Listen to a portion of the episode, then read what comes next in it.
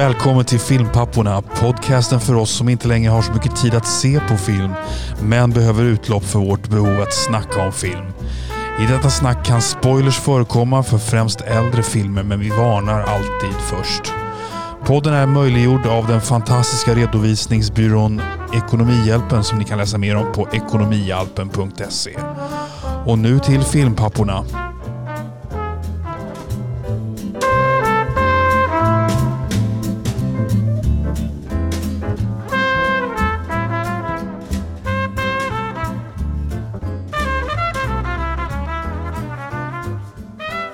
Sådär, efter en liten technical fuck-up så är vi on air. Jag, stäng, jag, drog upp fel, eh, jag drog upp fel mikrofon på dig där. Hörs, hörs det nu då? Nu hörs du alldeles underbart All bra right. Oliver och jag har eh, Okej. längtat efter dig. Eh, Ja. Skönt att vara tillbaks efter ett lite längre uppehåll här. ja, du har blivit pappa. Ja, jag har blivit trippelpappa nu. Jag har en liten dotter där hemma som min fru tar hand om mina två andra barn just nu medan jag får åka iväg och ta en liten poddpaus här mitt i allt. Kaos kan man kalla det för det kanske? Har dottern ett namn redan eller? Eh, hon har haft arbetsnamnet Jojo, beslutat av Ja. barnen i magen, eh, sådär som vi, vi har kallat henne. Vi överväger eh, namn och eh, det som är på tapeten är Hanna och Emma. Jaha, men vad kul. Arbetsnamn eh, i alla fall. Ja, precis. Så får vi se vad det, vad det blir på riktigt sen där. Vi har ju, Ja. vad är det, man har tre månader på sig att bestämma sig. Sen sätter Skatteverket ett namn, visste du det? Ja, jag tycker mig ha hört det där. Ja, precis. Men Rolf, until liksom. then så är hon the daughter with no name. Ja, exakt. en Clintan-rulle där.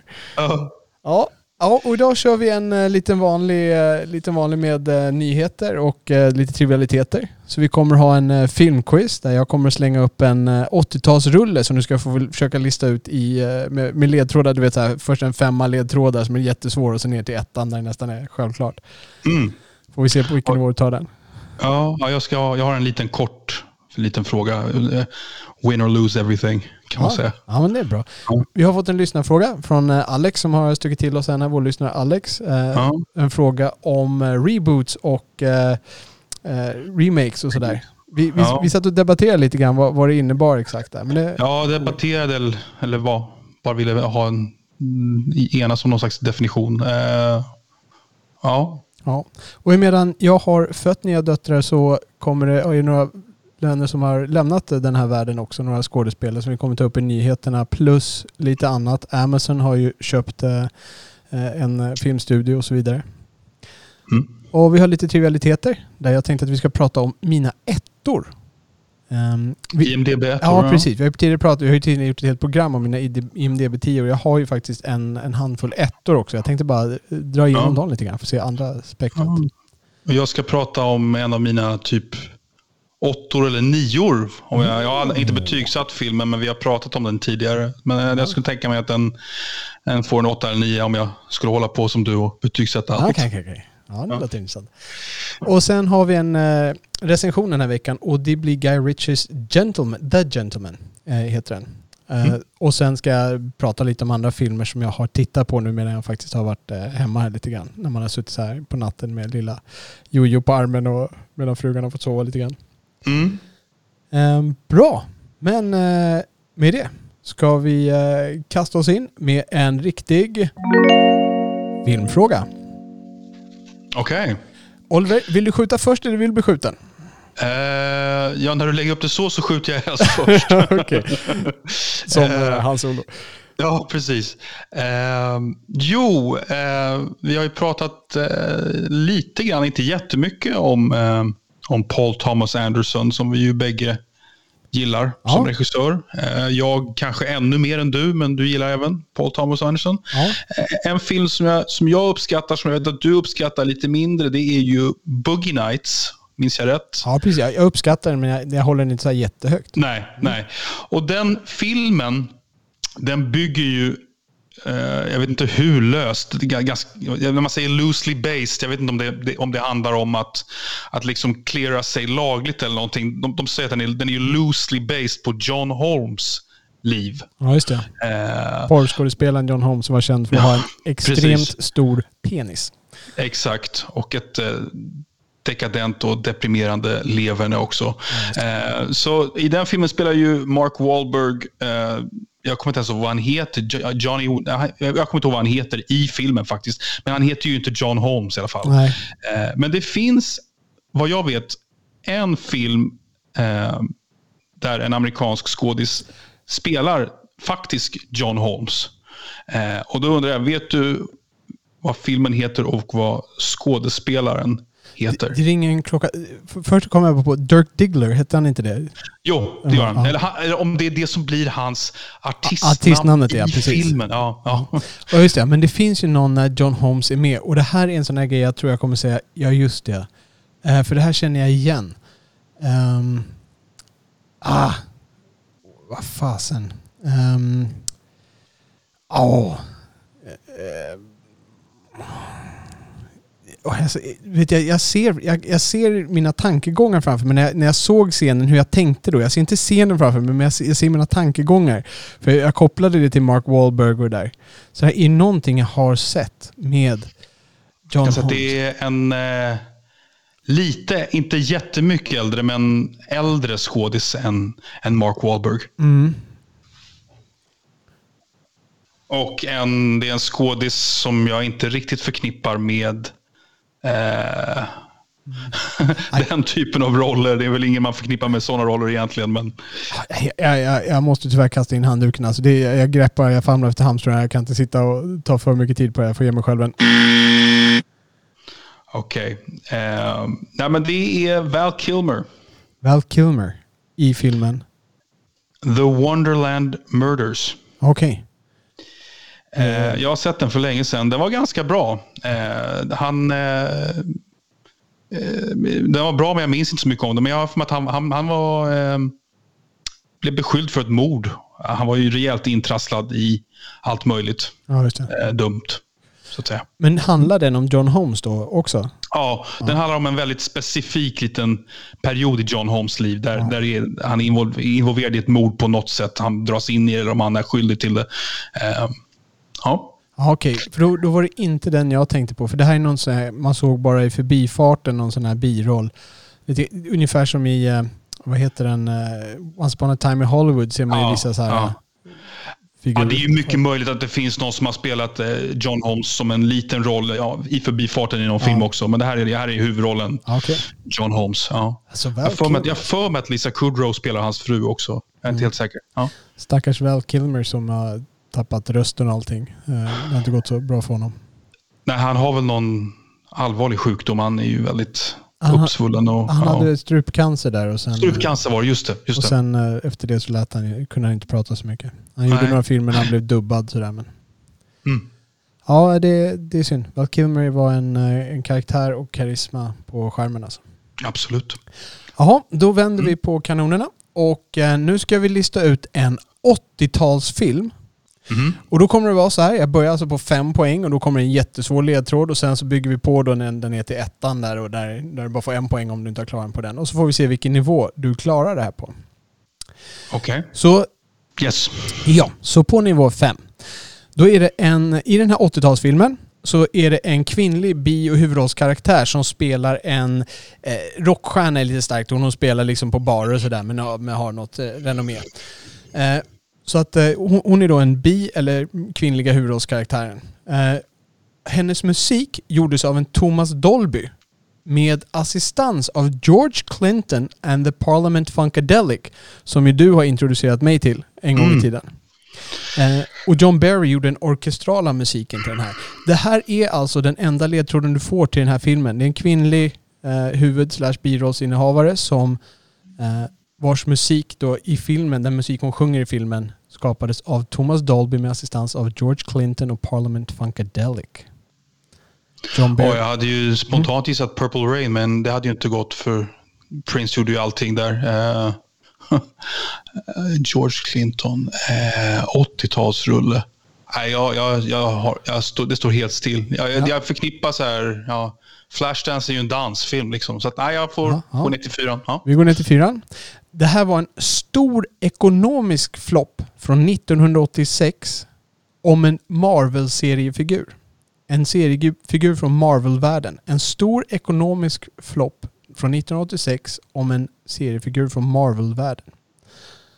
Ah, okej. Eh, då gissar jag på Howard the Duck. Snyggt Oliver! Grymt!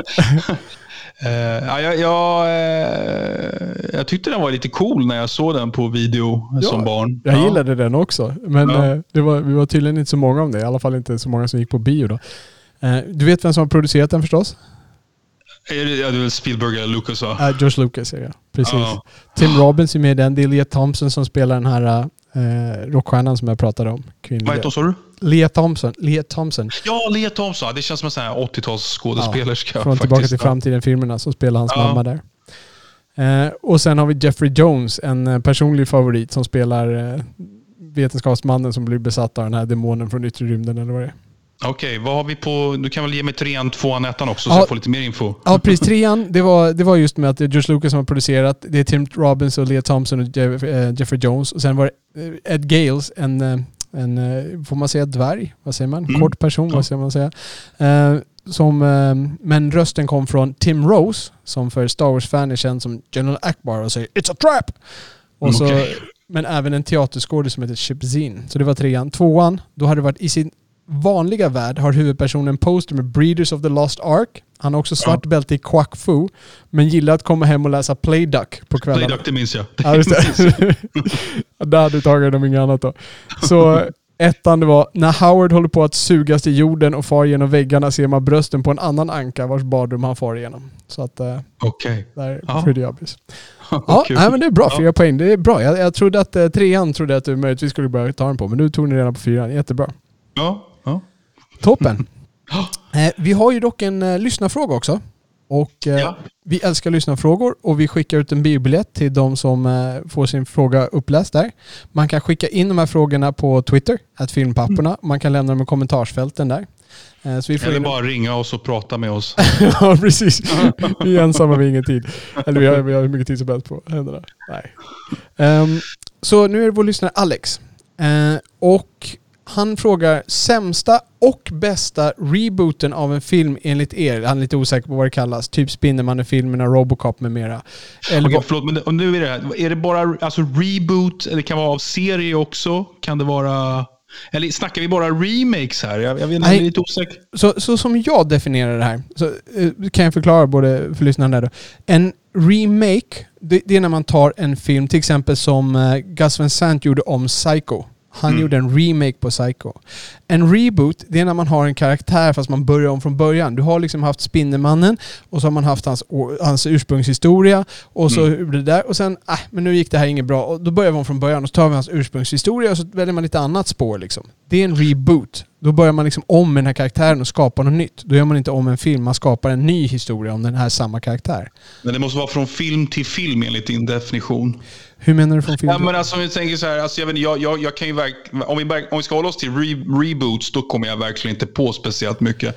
Och då tänkte jag liksom på, ehm, ja, eh, liksom, ba, liksom, om om Batman har varit eh, tv-serie och serie kan jag ta Batman-filmen av Tim Burton som en reboot då.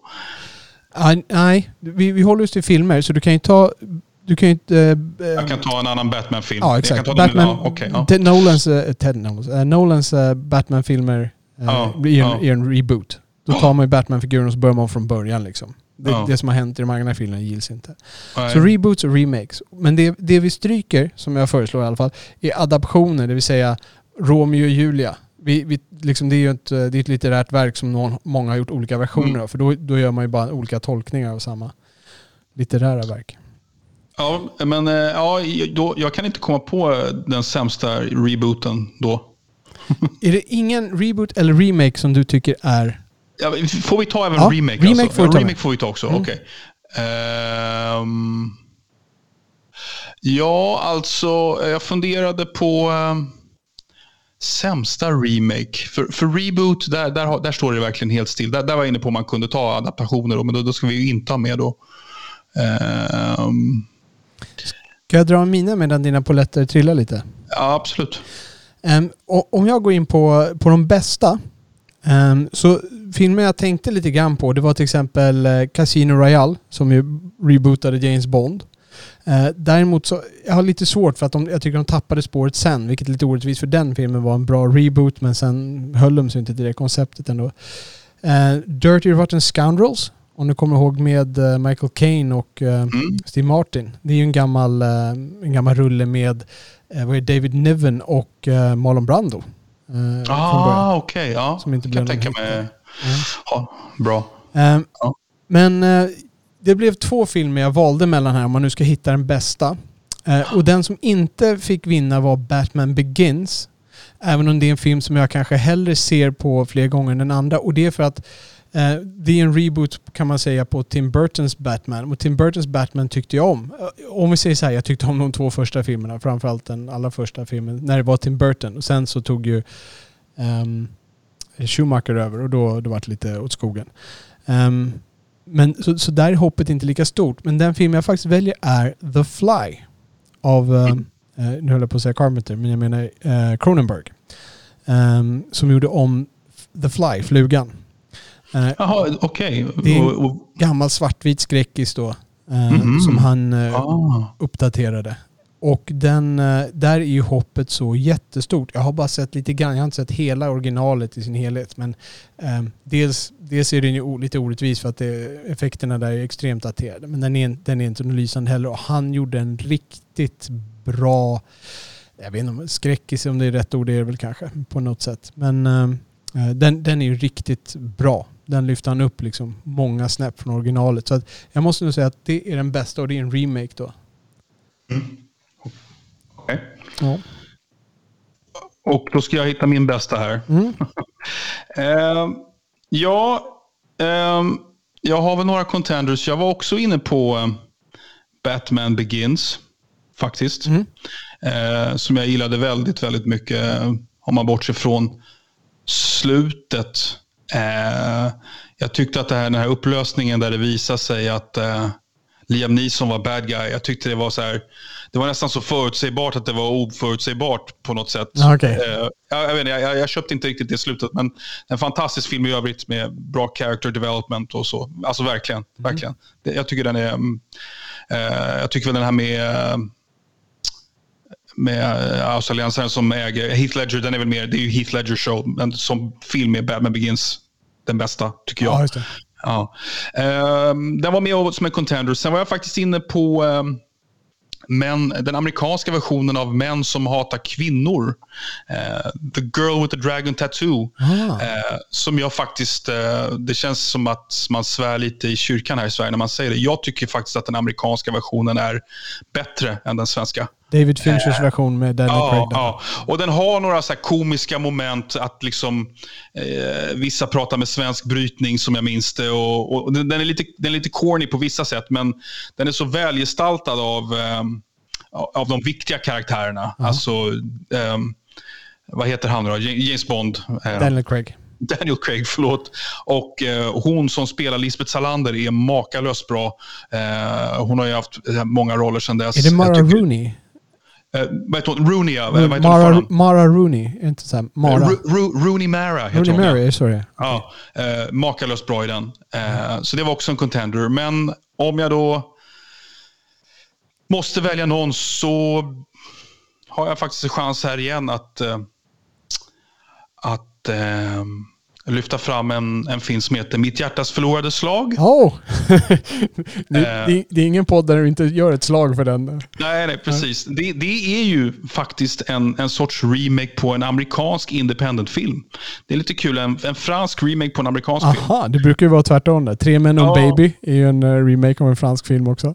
Ja, men exakt. Och du har ju den här uh, Gerard Depardieu-komedin när han är med någon dotter. Och han gjorde remaken själv i USA två, tre år senare. Ja, uh, min älskade dotter, eller min, min galna pappa, eller fasken den hette. Ja, men men uh, Mitt hjärtas slag, den har jag ju pratat om ganska utförligt i ett annat avsnitt. Uh, det är alltså en, det, det, är en remake på en amerikansk film som heter Fingers av James Toback med uh, Harvey Keitel i huvudrollen. Um, från 77, 78 någonting, med, med liknande story. Ja. Um, och jag, jag har inte sett den amerikanska, men det, det står i filmen i credits att den är loosely based på eh, den filmen. Okej. Okay. Ja. Det, det, är ju ganska ovanligt att man skriver att den är baserad på en annan film. Ja. Ja. ja. Jag, det, jag, jag, kan inte svära, jag, så, som jag minns det, jag kan inte svära på den där sista detaljen Nej. faktiskt. Men, jag, men det, det, är ganska kartlagt i alla fall att, att, det, att det är based på, på den amerikanska originalfilmen. Ja, ja intressant. Um, om vi ska gå över på de uh, sämsta uh, varianterna. Um, så satt jag och skakade på listan och jag hade lite svårt att, att besluta vad, vad, jag ska, alltså vad jag ska basera den på. Um, det finns en del sådana här legendariskt dåliga som jag inte har sett. The Wicker Man med Nicolas Cage. Um, det är en ny fantastisk fyra-film som kom för några år sedan. Som var en produktionskatastrof. Uh, den här Psycho som jag nämnde, Gus Van Sant Psycho med, uh, vad heter han i huvudrollen? Um, um, Vince Vaughn va? Vince Vaughn ja, i huvudrollen. Ja. Uh, som ska vara en, alltså scen för scen remake. Alltså, ja varje, varje tagning ska vara identisk fast det är i färg typ. Ja, ja skumt. Uh, och det finns en ny Hellboy, en reboot där som inte var så. Uh, Tom Cruise reboot av The Mummy ska vara katastrofal och Point Break ska vara en poänglös, uh, pointless film. Mm. Som jag släppte där. Catherine Bigelow borde få ha kvar sin istället. nej, så de, de jag satt och valde mellan det var ändå um, Terminator Genesis, eh, jag vet inte om det riktigt är en reboot för de där, de där hoppar ju liksom... Är det den med Christian Bale eller? Nej, det är inte den. Det här är den med uh, när Arnold möter Arnold i... Gamla Arnold möter nya Arnold och bla bla bla. Jag, jag vet inte okay. om du har. Jag vet inte om jag skulle säga det, men det är inte Christian Bale-varianten. Uh, rollerball gjorde de om. Det finns en gammal Rollerball med uh, Jim Kahn. Jim Kahn. som, är, som har, har en viss skärm. Men sen gjorde de om en med LL Cool J och killen från American Pie. Han som är nej, lite ordentlig. Och det, ah, det var inte så bra.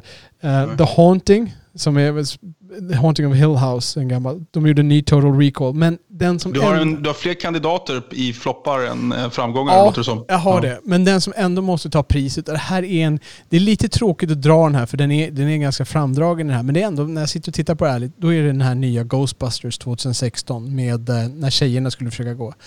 Och det är, det är för att glappet är så stort eh, mellan de där eh, filmerna. Ghostbusters originalen håller jag ganska högt.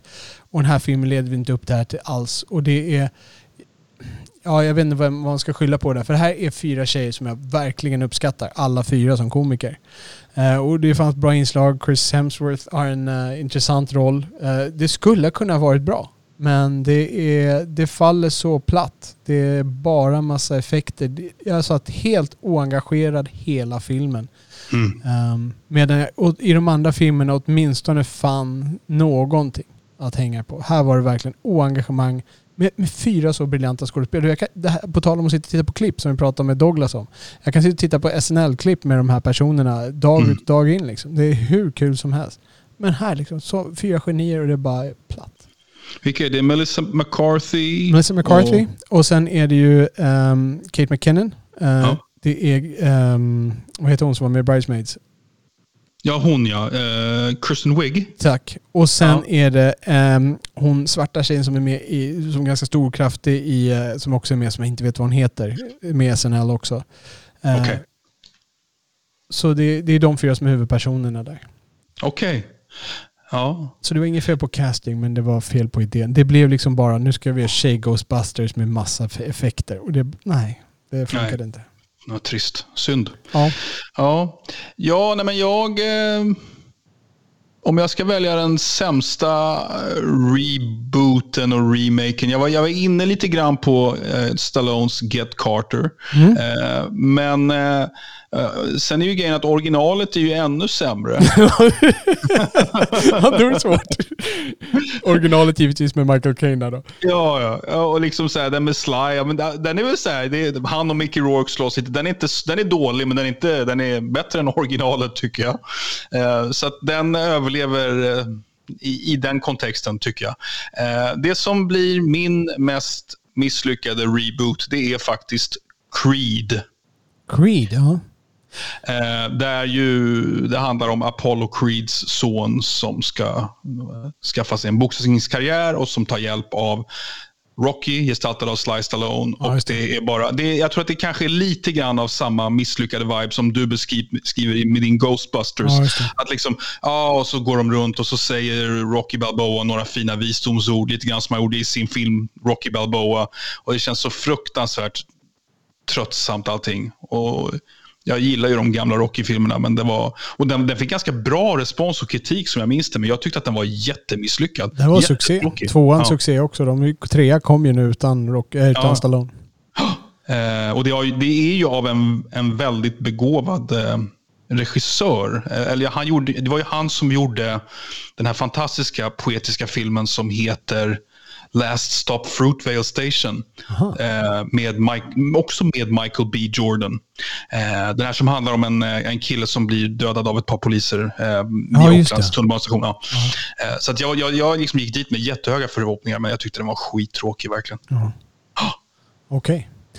Det kan ju, jag kan nämna också Robocop som Alex nämnde. Eh, jag har inte sett remaken på den. Jag kan misstänka att det är en film som jag antagligen hade satt ett om jag sett den. Jag håller Robocop originalet jättehögt. Eh, Mm. Och den här vill jag inte ens titta på. Joel Kinnaman, eh, 11 års film liksom, gör man Robocop. Det är, ja, Mm. Så de, den hade nog varit där. Sen eh, för att återkomma lite till vår lyssnare Douglas, så jag tar inte med Mad Max Fury Road på den här. För att jag, som jag säger, jag tycker inte att det är en dålig film. Jag tycker att det inte är en jättebra film. Och jag tycker inte att den är bättre än originalen. Det är där jag står Nej. på den. Så det kan man nämna där.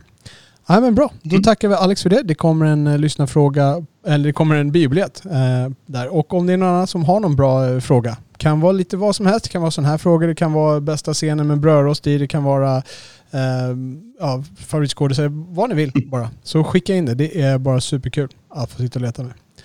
Med det så går vi över till våra filmnyheter. Mm. Ja, som vi nämnde så har det varit lite ond bråd död medan vi har varit borta från etern. Vet du vem eh, jag tänker på? Ja, du har ju Clarence Williams Mm. som har dött. Clarence Williams den tredje. Ja, ja precis. Eh, 81-årig skådis. Eh, känd för mig som... eh, Han spelade Prince pappa i, i Purple Rain. Ja, Eh, The okej. Kids pappa. Ja. Ja. Vad, vad känner man igen honom som annars? För det här är en sån här person, jag kommer lägga upp en bild där i avsnittsanteckningarna så ni kan gå in och titta vem det är. För det är en sån här person jag tror alla som har tittat på filmer känner igen, men man kanske inte kan namnet på honom. Har du någon annan film som du har med honom i? Han var väl i någon slags mo- Mod Squad, eller vad heter det? Någon tv-serie? Ja, precis. Eh, jag känner inte till honom i något annat faktiskt. Nej. Jag vet att han var med i Twin Peaks. Jag, jag tycker jag känner igen honom från... Han han har varit med i massa komedi med Eddie Murphy. Jag bara tycker jag ser med dem där. Och han spelar typ gangster till höger och vänster också. Jag bara ser honom i massa små roller i huvudet som man inte kan placera. Ja, det är mycket... Det är mycket eh, han är med i The Butler. Han, är med i, han har ju ganska mycket filmer på Var- sin resumé. var han med i Polis? Det är väl mindre roller ofta. ofta. Var han med i Polisskolan? Eh, bra fråga. Ehm, det tror jag inte. Nej, okej. Ja, så Clarence Williams. Och sen har vi också en skådespelare som jag inte vet riktigt var jag ska placera honom, men som folk verkar hålla väldigt högt generellt. Men som jag inte riktigt förstår varför, för om man tittar på hans alster. Det är skådespelaren Charles Grodin. Har gått bort. Mm. Och för mig är han då mest känd för, vad heter den med Robert De Niro, Runaway Train?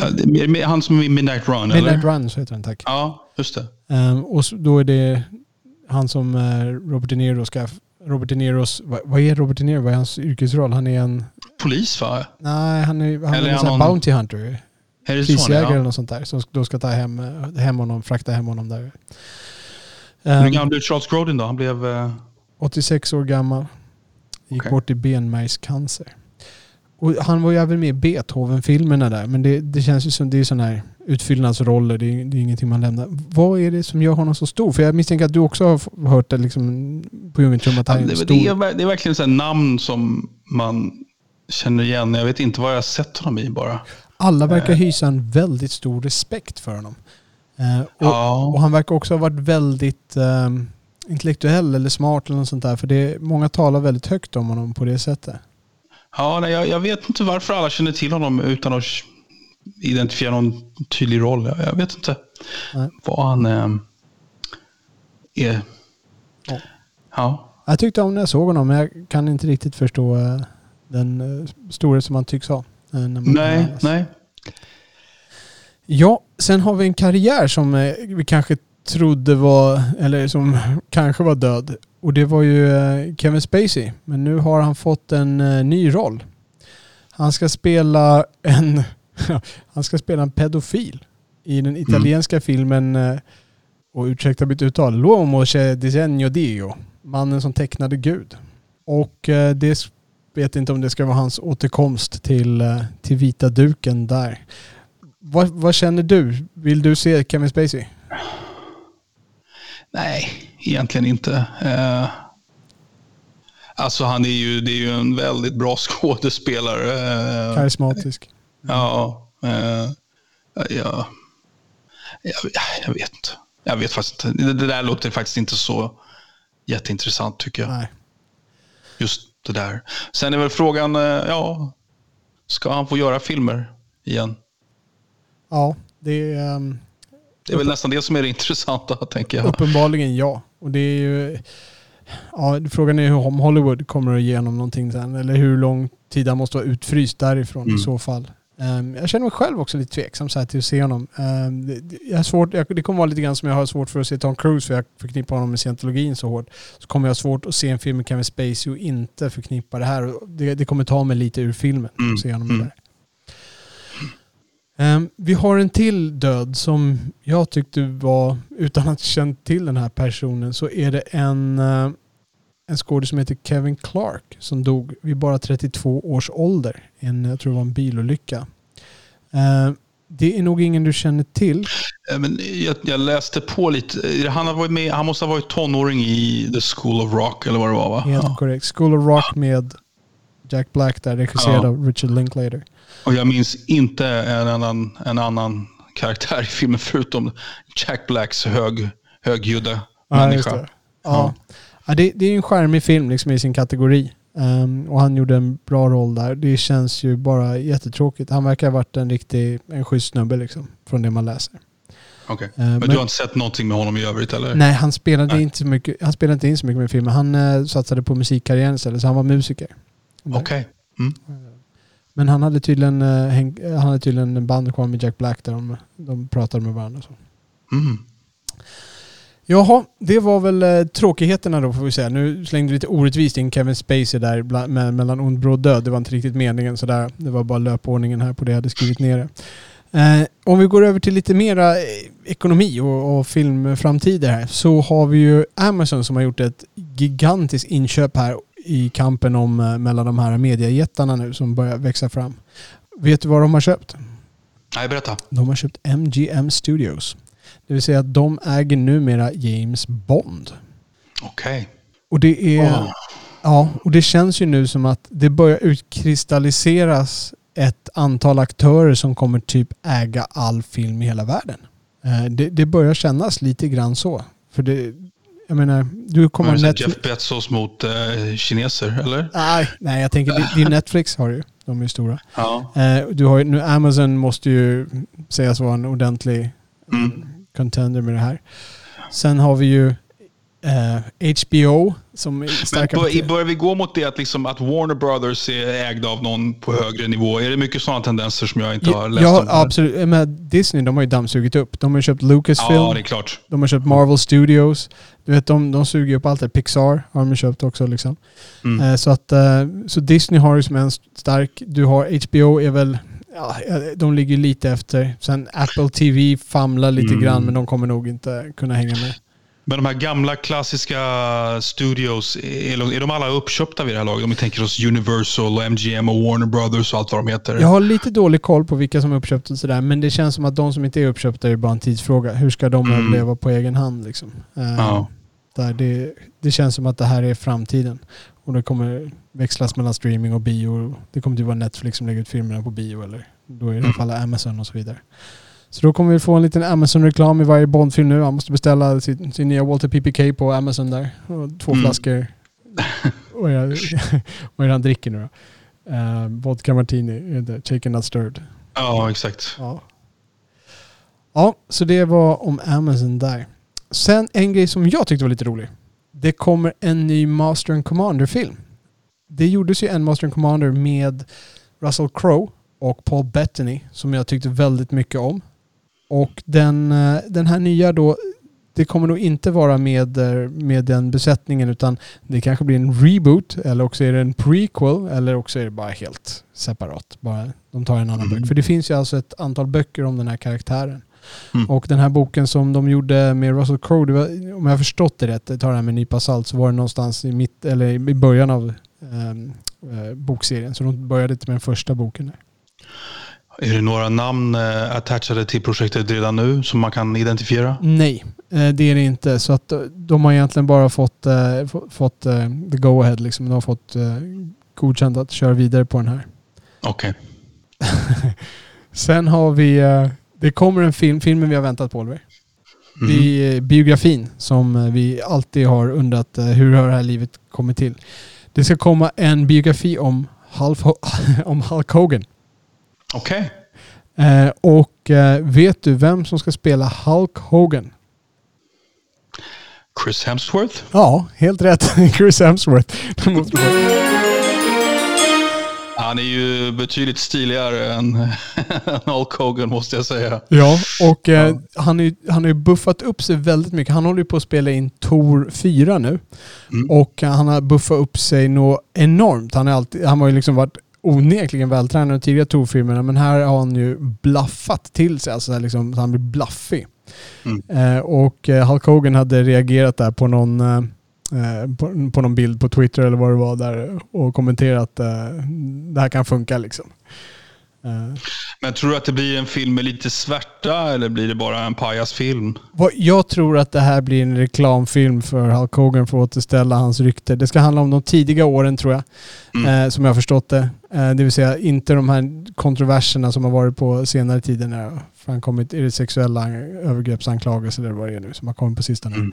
Det är någonting, någonting där som har svärtat ner hans rykte och hans varumärke men nu ska den här komma in och stärka, finns det lite prat om att det är det det kommer handla om. Så det kommer inte ta upp något kontroversiellt utan det kommer vara the glory years, det kommer vara lite halleluja och gud vad det här gick bra med lite controversial. Liksom. Alltså lite, han överkommer motstånd liksom. Ja, de där wrestlarna alltså, det är ju, känns ju som att man, kan, man läser om dem, det, det är ju rätt intressant. Det är betydligt mer intressant. Deras liv är ju intressantare än wrestling. Ja, verkligen. Det, ja. Och det enda jag undrar här, vem kommer spela Andre the Giant? Alltså, ja, vad heter han då? Är det The, the Rock eller nej? Nej, han är, han är inte tillräckligt stor ens han. Liksom. Hur stor var den där jäkla Andre the Giant? Alltså, han var ju jäkligt stor. Han är ju med i den här Princess Bride. Um, ja. Det är ju en sån här klassisk film. Uh, och jag tror att det är någon scen där, där typ, när, om det är någon som lägger handen i hans hand eller han håller i någonting. Man bara ser hur, hur jäkla stor hans hand är. Han är ju han är riktigt blaffig alltså. 2,20 liksom. Ja. och, vara. och framförallt ja. liksom, han, är, han är så liksom storvuxen i allting. Liksom. Han är så mm. grov i allting. Liksom. Det är riktiga stora stubbfingrar liksom. Okej. Okay. Ja. Uh, ja, alltså det, det är min nyfikenhet uh, kring det där. Ja, det var det jag hade på min lista där. Hade du någon, uh, någonting du hade observerat annat? Nej, det var mest... jag måste ge en liten shoutout till Clarence Williams. Han är nog den Eh, han har inte någon jättestor competition i Purple Rain, men han är, ganska, han är bra faktiskt som The Kids plågade pappa. Han känns som en bra skådis. Ja. Det han gjorde, gjorde han bra. Mm. Ja, vi, eh, vi går över på våra trivialiteter där. Oliver, du, eh, du teasade lite där med en 8-9 film. Så skjut. Vad har du för en liten trivialitet? Jo, nej men jag är väl liksom inne på det som du Robert. Jag ska inte lyfta någon någon trivial ny fakta, utan jag tänkte vi skulle snöa in lite grann mm. på en sak här. Och jag tänkte vi skulle prata återigen om eh, Pulp Fiction. Faktiskt. Ah, okay. ja. Och eh, jag minns när Pulp Fiction kom, den var ju hyllad till skyarna av många anledningar. Men en grej som jag minns väldigt tydligt det var att folk tyckte det var så jädra fyndigt med det här skitsnacket som Samuel L. Jackson och John Travolta kör innan de går in och avrättar några killar och pratar om hamburgare i Holland och sådana där grejer och Le Big Mac i, i Frankrike och allt det där. Ja, just det. Eh, och innan jag går in på mina tankar kring det här, vad, vad, liksom, vad har du för tankar och minnen kring just det här hamburgersnacket? Alltså, på den tiden, då, då var det här nydanande. Och eh, det kändes riktigt coolt. Det var intressant att se på. Eh, Mm. Nu för tiden är det ju lite, har det blivit lite vanligare grepp. Jag skulle vilja säga att eh, Tarantino och sen även ehm, i viss, till viss mån Guy Ritchie ehm, Mm. som, som kom, lite, kom lite fram i samma era. Han har lite annat stuk och han har inte riktigt så här, my- han har lika många an- anekdoter i sin dialog men där är det ganska dialogdrivet ändå och, och de, eh, det är intressant att höra hur de snackar med varandra. Okej. Eh, Jag menar, här, vi sitter ju och ser en scen mellan de här två. Så jag, jag, gillade det då Ja. och jag tror att det är ett vanligare grepp idag. Mm. Eh, Jag gillade också det här, men jag känner väl att scenen har blivit... Eh, jag tycker den är lite missförstådd. Jag, det tog mig ett tag att inse det här. Jag tänkte precis, precis som alla andra när jag såg den. Bara så, wow, de sitter, och, de sitter och snackar om ingenting och det är häftigt och det är nydanande. Men jag vill, jag vill hävda att det här hamburgertugget, eh, det finns dimensioner i det här som eh, jag inte har hört någon prata om, som jag säger mig ha upptäckt, eller vad man ska säga.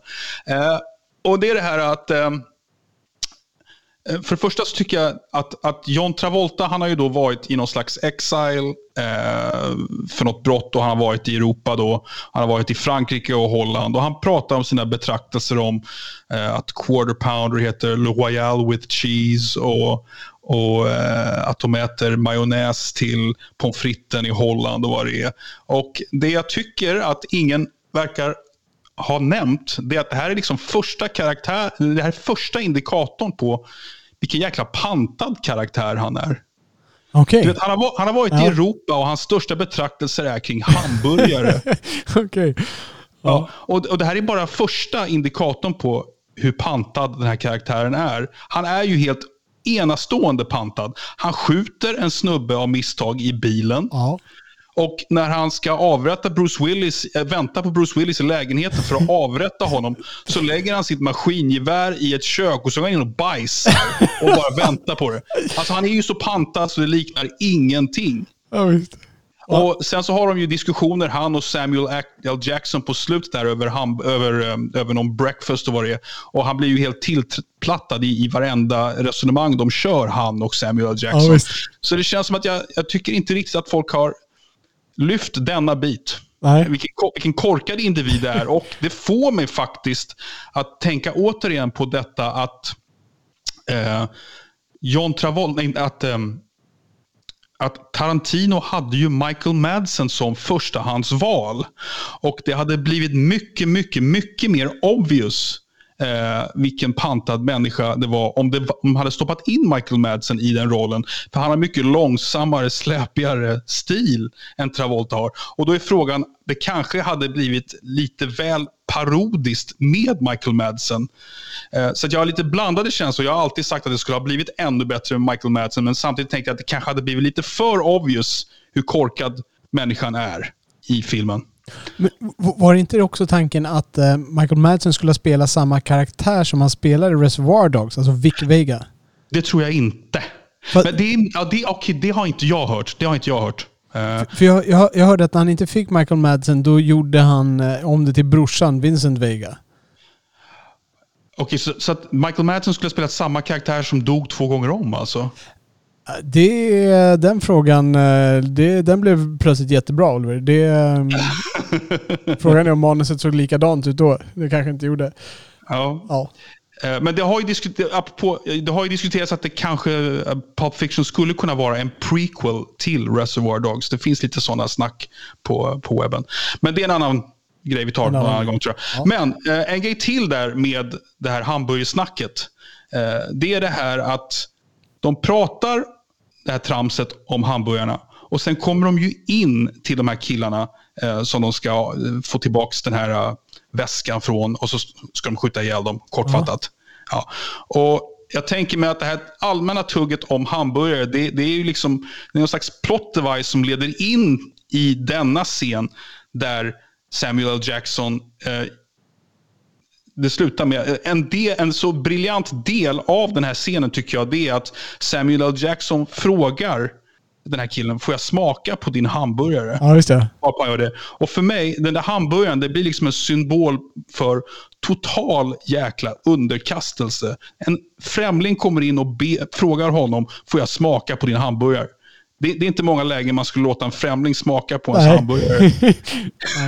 Ehm, och ja, det, blir, det, det, är liksom, det, det är sån förnedring i det momentet tycker jag. Ja, Han visar Så- sin dominans med det. Ja, men verkligen. Så det är det jag har att säga om Tarantinos hamburgare. Ja, okej. filmen. Ja, vad bra.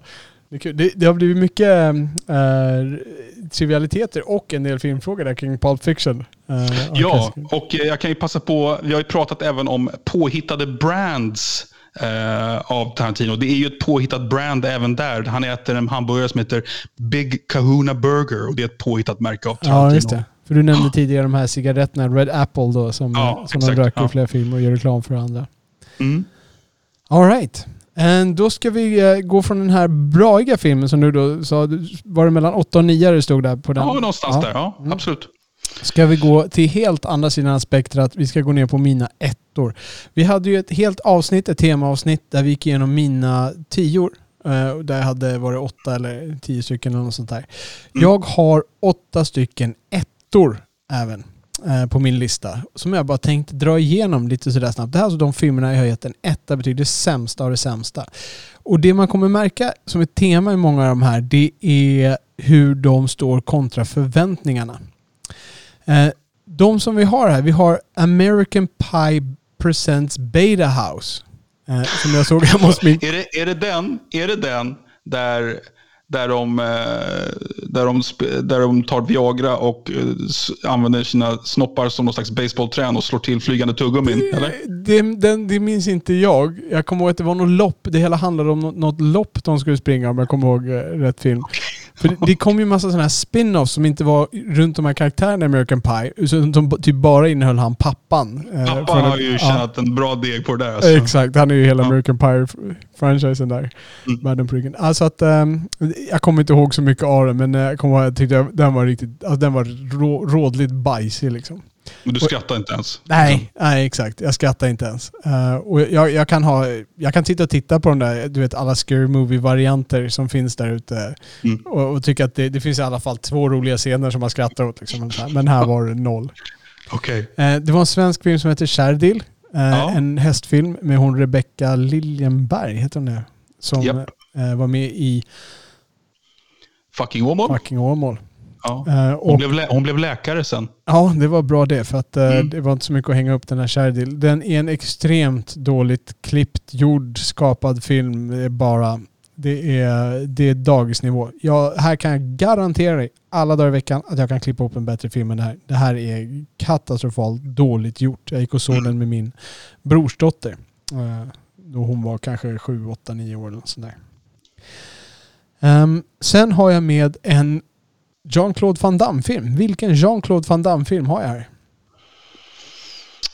Ehm, Vet du vad, vad dumt? Jag ska säga så här. Jag har med en Mickey Rourke-film. Vilken Mickey Rourke-film har jag med? ja, den, den, den har jag en liten...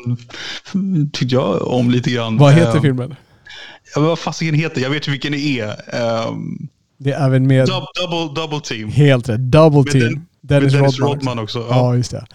En är riktigt dålig. Och här, här är lite grann så här, alltså för, du, här är så här dåligt så att det retar mig. Så att jag ger den en etta. Är den sämre än många andra Jean-Claude Van Damme-filmer? Nej, men här, här retar det mig. De tar liksom de här skådespelarna, de gör det på det här sättet. Och liksom Dennis Rodman när de trycker på den där rollen. Jag, jag kommer ihåg, jag, jag retade mig på den som fasen när jag satt såg på den. Jag varit arg liksom. Eh, Okej. Så, så där fick den en etta. Sen har vi även Polisakademin del 5 när de är i Miami. Eh, Jag, Mm. Det var den första när Steve Gutenberg inte var med. Och det, jag, jag satt och tittade på den där och det var bara så dåligt. Ehm, jag vet inte om jag någonsin såg klart hela. Mm. Eh, men det fanns, jag, jag, drog inte på smilgoparna en gång. Det fanns ingen nostalgifaktor. Det fanns ingenting att hämta. Det var bara junk.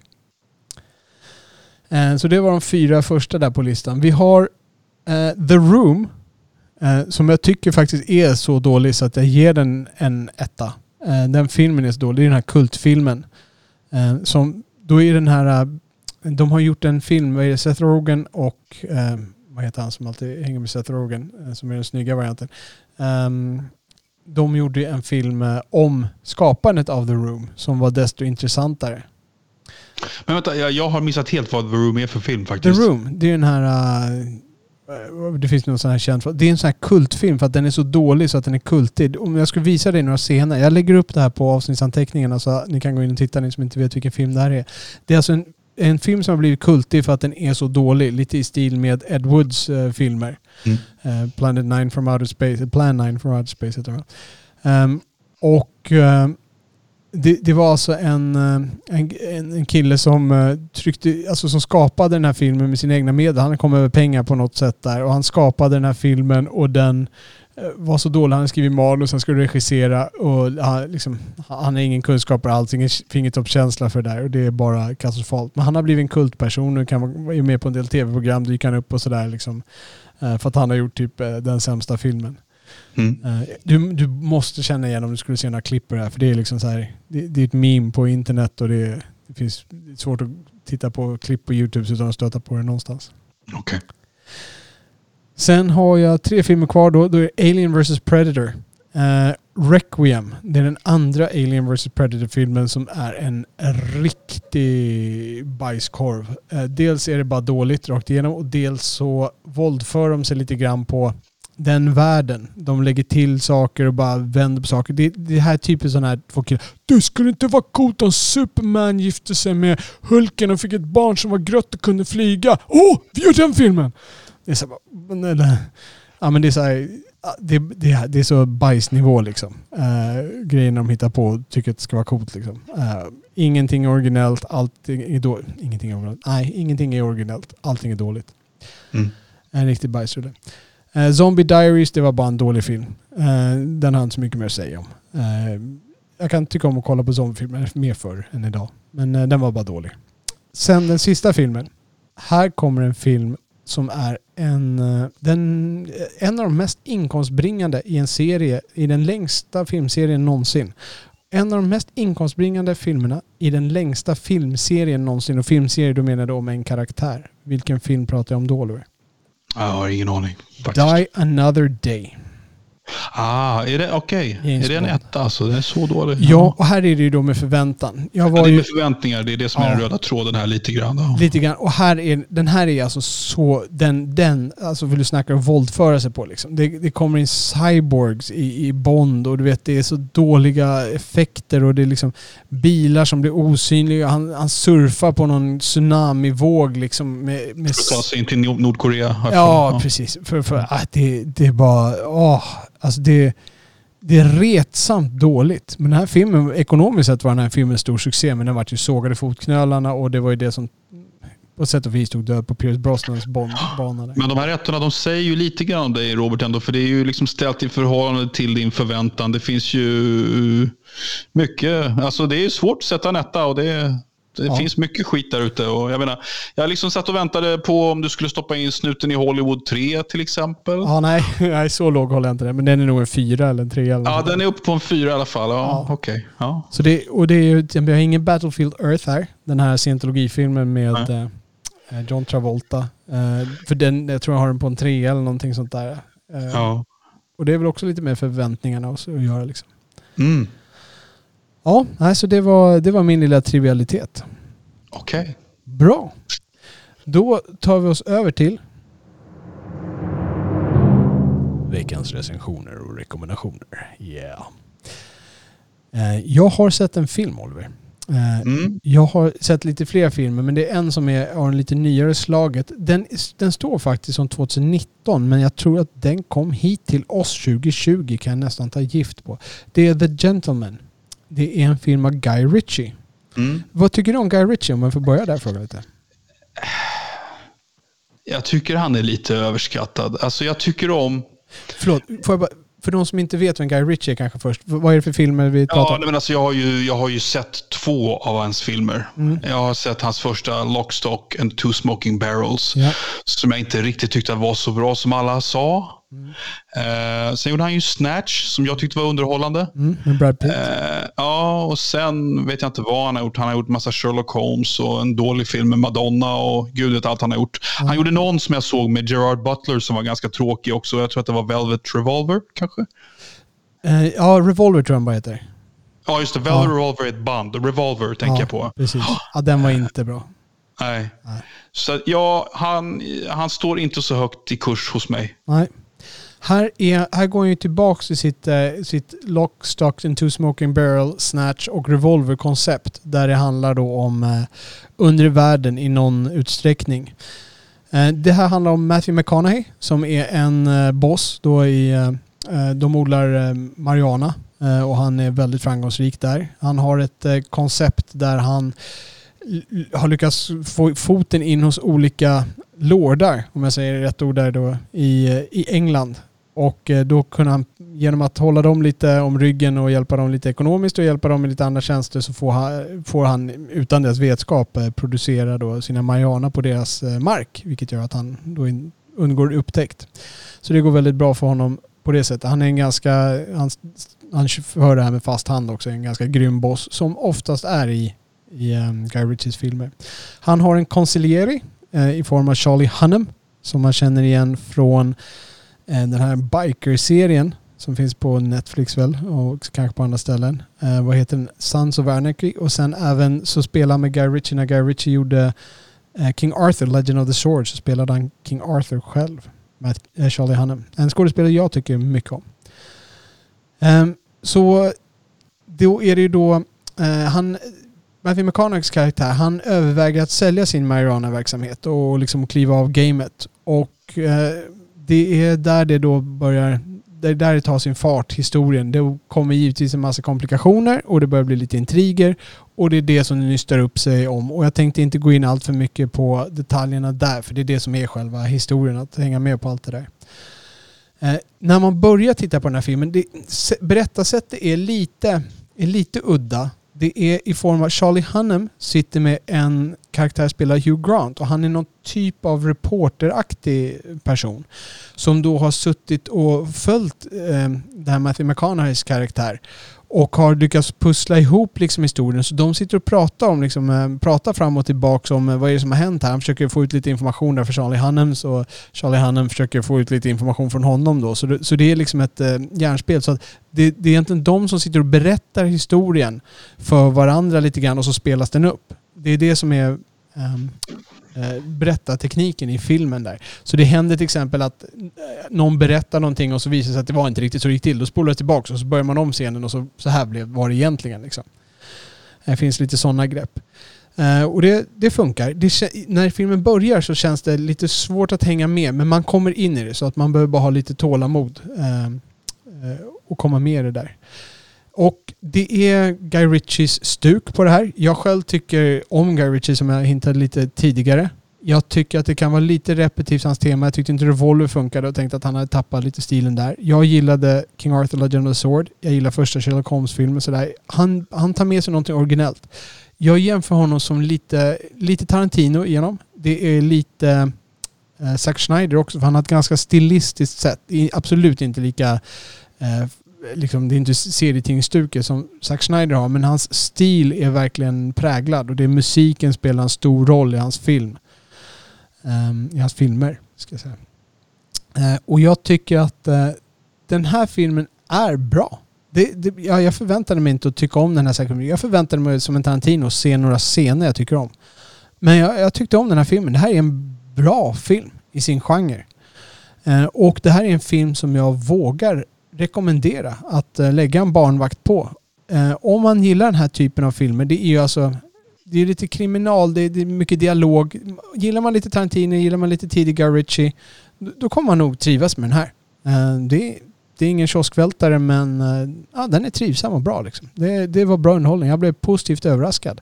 Jag hade inte tråkigt någonstans. Det var intressanta karaktärer. Ingen kände sådär påklistrad eller nu ska vi bara köra det här igen. Utan alla hade sin, liksom, sin ark och, och sin, eh, sin egen stil. Liksom. Ja, det, det var bra. Och det, var coola scener. Jag, jag tror att du skulle kunna uppskatta den här till viss grad. Ja, det tror jag också. Ja. Eh, Utan att vara Jag tänkte mig att jag skulle kunna uppskatta den utan att vara så mind-blown. Liksom. Ja, det här, Ja. det här är lite närmare Tarantino-stuk än vad Lock, Stock och Snatch kanske var. Alltså det är lite mer det stuket på dialog och sådär. Den är lite mer Okej. dialogdriven än, än vad de var. Mm.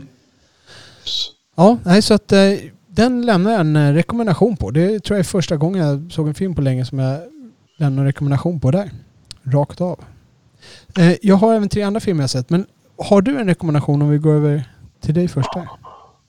Ja, Apocalypse Now. Apocalypse Now med eh, Ja, kan Marlon Brando höll jag på att säga, men med Martin Sheen man ska säga Ja. av Francis Ford Coppola. För er, om det är någon här som fortfarande inte har sett den så tycker jag den är värd. Den är, den är värd att se om eller se för första gången, tycker jag. vilken version av filmen ska man se då, om man inte har sett den här? Alltså den bästa versionen jag... Jag, jag har sett den två eller tre gånger. Den bästa, jag såg någon Directors Cut runt 2000, 2001, 2002 där någonstans. Ja. Eh, och det var en förlängd version. Sen har det kommit ytterligare någon förlängd version tror jag. Ja. Det jag vet inte hur många olika takes det finns på det.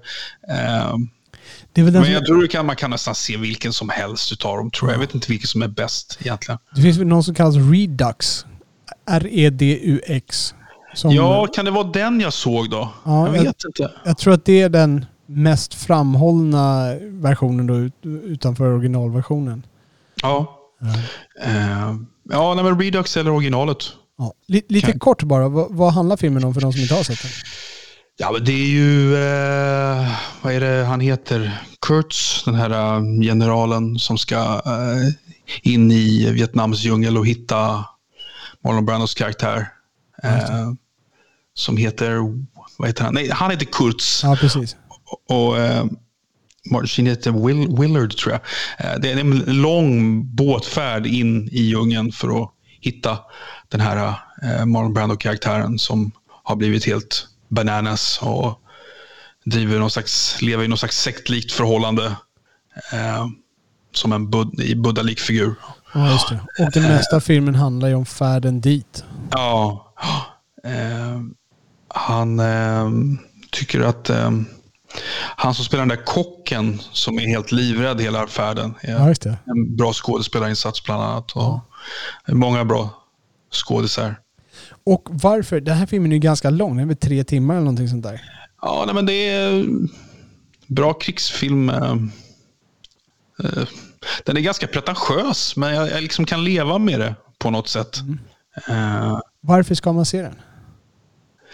Jag har liksom inget bättre tips idag Robert. Jag, det, är, det är en bra film. Den första som kom, eh, Ja. kom till mig. Liksom. kom till mig. Ja, jag, har, jag har ingen eh, stark motivering för den egentligen. Så. Ja. Ja, men bra. Då har vi, då har vi rekommendation på The Gentleman eh, av Guy Ritchie som är en lite nyare film. Och eh, om man eh, inte gillar den typen av film kan man titta på Apocalypse Now, kanske Redux-versionen. Så jag har tre andra filmer som jag tänkte nämna lite kort. Som jag har suttit och Mm. tittat på lite så här medan jag suttit med nya dottern på armen som sagt. Eh, jag tittade på Adaptation. eh, Ja, den gillar jag. Av Kaufman. Vad heter han? Charlie Kaufman?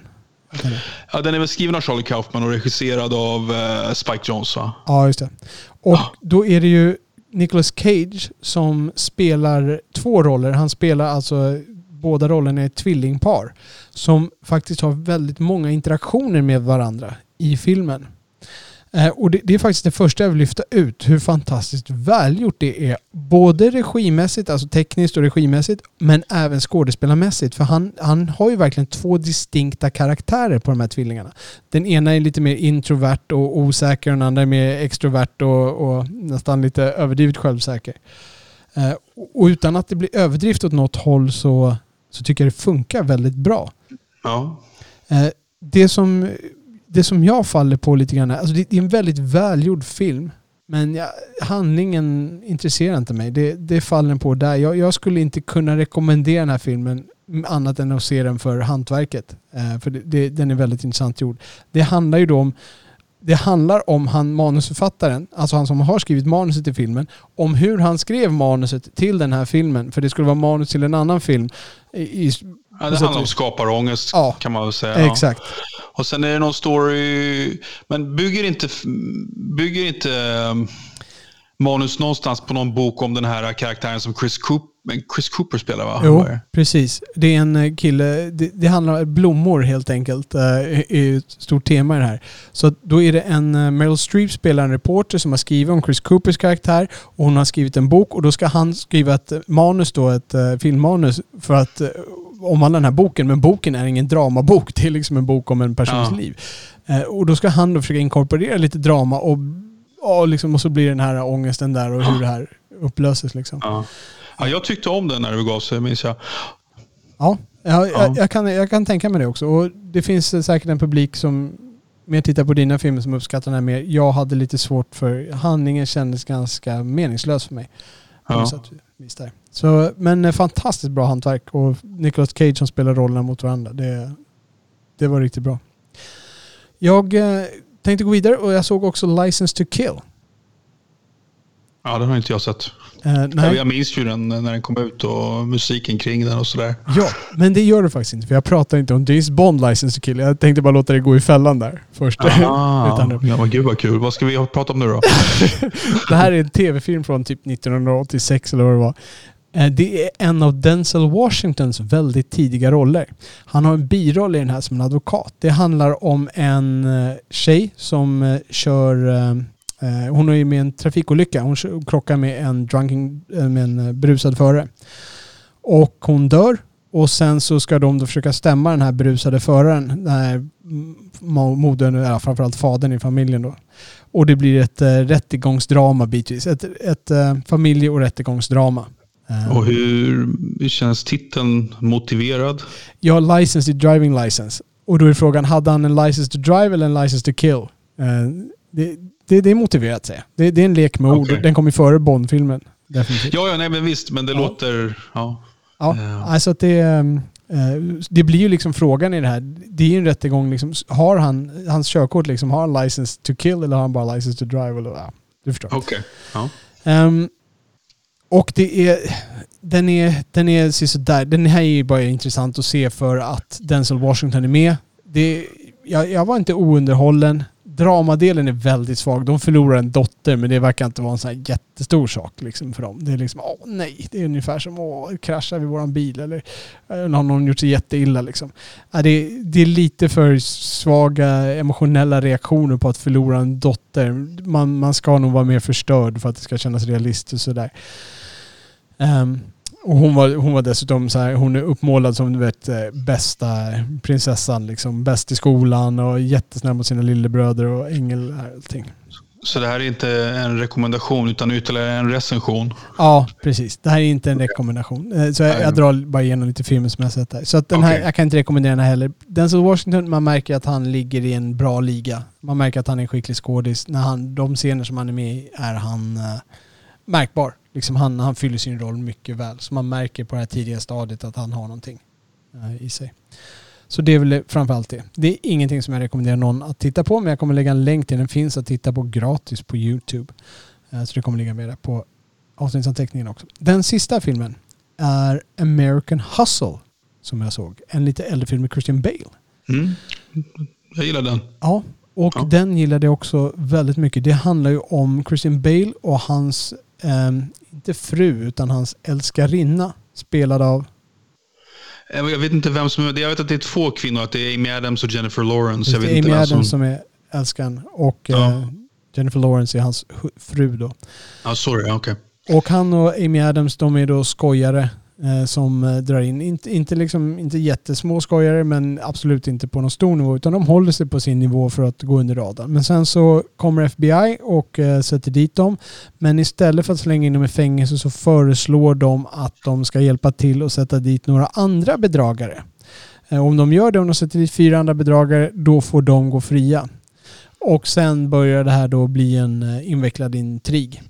Och jag tycker den här var riktigt välgjord för att den är det, det är välspelat. Ehm, det är att de som spelar rollerna, det känns riktigt. Eh, det, det är inte bara påklistrat där utan det, det, känns riktigt, det är bra, det är välspelat. Historien är inte heller någon eh, klichéartad, även om det skulle kunna ha varit det. Det här manuset skulle kunna ha varit ett vanligt klichéartat manus. Men jag tycker de håller en riktigt bra nivå. Jag gillar den här filmen eh, riktigt mycket i slutändan. Jag tror jag gav den en 8 av 10 på IMDB. Vilket då matematiskt skulle motsvara en stark fyra. Um, och den kan jag också verkligen rekommendera av de filmer som jag har suttit och tittat på här nu under min Mm. ledighet inom situationstecken. Ja.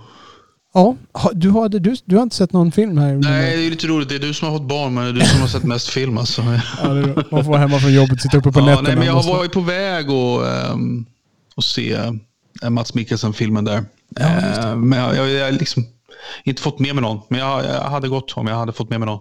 Tror jag. Ja, bion har ju öppnat nu alltså. Nu Ja. Jag ska gå iväg med min son här. Vi ska gå och se Raja och Draken eller vad den heter. Mm. Den har jag faktiskt sett med min son. Är den att rekommendera? Ja, alltså jag tror... Den var, väl, den, var, den var väldigt lång för att vara en barnfilm. Jag får att den var 1,50 lång. Och min son är fem. Eh, jag tror att din son... eh, Min, min son hängde med, men jag märkte att han blev lite trött av den. Ja. Eh, jag tror din, den, din son har nog åldern inne lite mer än min. För din son är väl tre år äldre. Ja, två, två. tre år äldre. Ja. Precis, sju. han fyller åtta Ja. Ja. Ja, precis. Eh, alltså, den var välgjord som jag minns den. Mm. Ja, ja. men det är bra. Vi ska gå och kika på den där på bio. Det Mm. ska bli kul att komma på bio. Köpa en popcorn och sätta sig i en salong. ja. Bra. Då eh, tänkte jag vi, innan vi knyter ihop så tänkte jag vi titta lite framåt. ehm, och hålla lite ajour där. Vi, eh, vi har ju haft ett litet glapp här nu på grund av barnafödsel. Eh, så vi tänkte redan nästa vecka ska vi försöka komma ut med ett avsnitt till så vi kommer tillbaka och håller faktiskt varannan vecka i snitt. För under sommaren är tanken att vi håller varannan vecka. Och vi kommer varva lite med temapoddar och lite nyhetspoddar utefter vad som, eh, vad som passar. Det här är ju nyhetspodden då som vi kallar det. Eh, och det tema som vi tänkte ta nästa gång vi har ett tema det är mina underskattade filmer. Du har ju tidigare gjort en podd med dina underskattade filmer. Vilka var dina topp tre underskattade filmer? Eh, det var Under the Cherry Moon, det var. Homeboy och det var eh, Thunderbolt and Lightfoot. Ja, just det. Ja. Som jag satte mig och Men det var länge sedan. Det var, eh, det var ju precis i, det var i poddens begynnelse nästan. Ja, i- visst. Jag lägger med en länk till den, eh, till den episoden ifall ni vill lyssna på Olivers eh, mest underskattade, eh, underskattade filmer där också. Ja, Nu tänkte jag, jag har en liten, jag har en liten gissning. Jag, jag, tror, jag tror jag kommer kunna gissa en av dem faktiskt som du underskattar. Okej, okej, okej. Jag sparar gissningen till när det är dags. Ja, ja, ja, men det är spännande. Får vi se. Eh, ja, men det är bra. Så det är det som ligger på tapeten här nu. En temapodd med mina underskattade och en, eh, en uh, nyhetspodd där som vi kommer att dra igång också. Så med det så är det väl dags att knyta ihop säcken för idag. Och om man vill kommentera eller korrigera, om vi har sagt någonting galet här, vi har varit ute och cyklat eller det är någonting ni inte håller med om eller vad som är. Vart kan man då lämna en kommentar Oliver?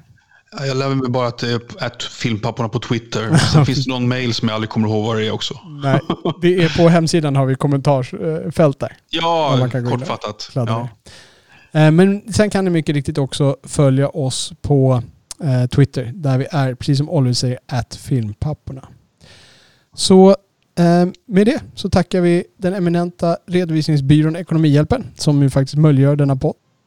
Och eh, jag tackar eh, även eh, dig Oliver. Tack så mycket Robert. Och vi tackar framförallt ni som eh, lyssnar på det här och gör det här kul. Tack. Ciao.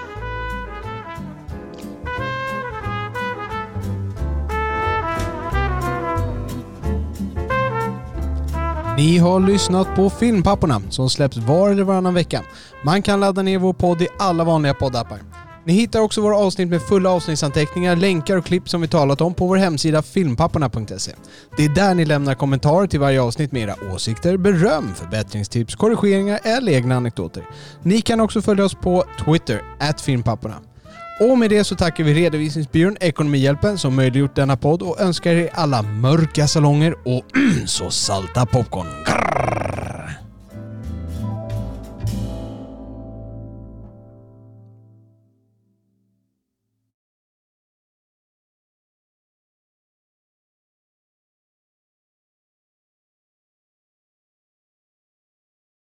Vi börjar med nummer fem. Eh, och då är det så att den här filmen har musikaliska inslag. Det är en eh, kvinnlig eh, bi eller huvudrollskaraktär, vilket man nu ska säga, eh, som spelar en musiker. Eh, hon spelar en... Förlåt, spelar Robert, en- kan vi, ta, kan vi ta det här från början? Vänta, förlåt bara. Två sekunder. Det är någon som ringer och stör här. Vänta. Kör.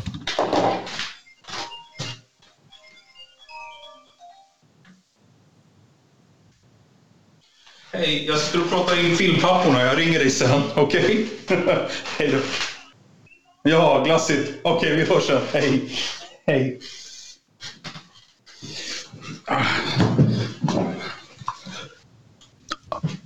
Ekonomihjälpen som ju faktiskt möjliggör denna podd.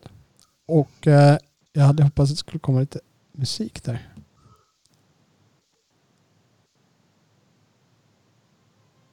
Och eh, jag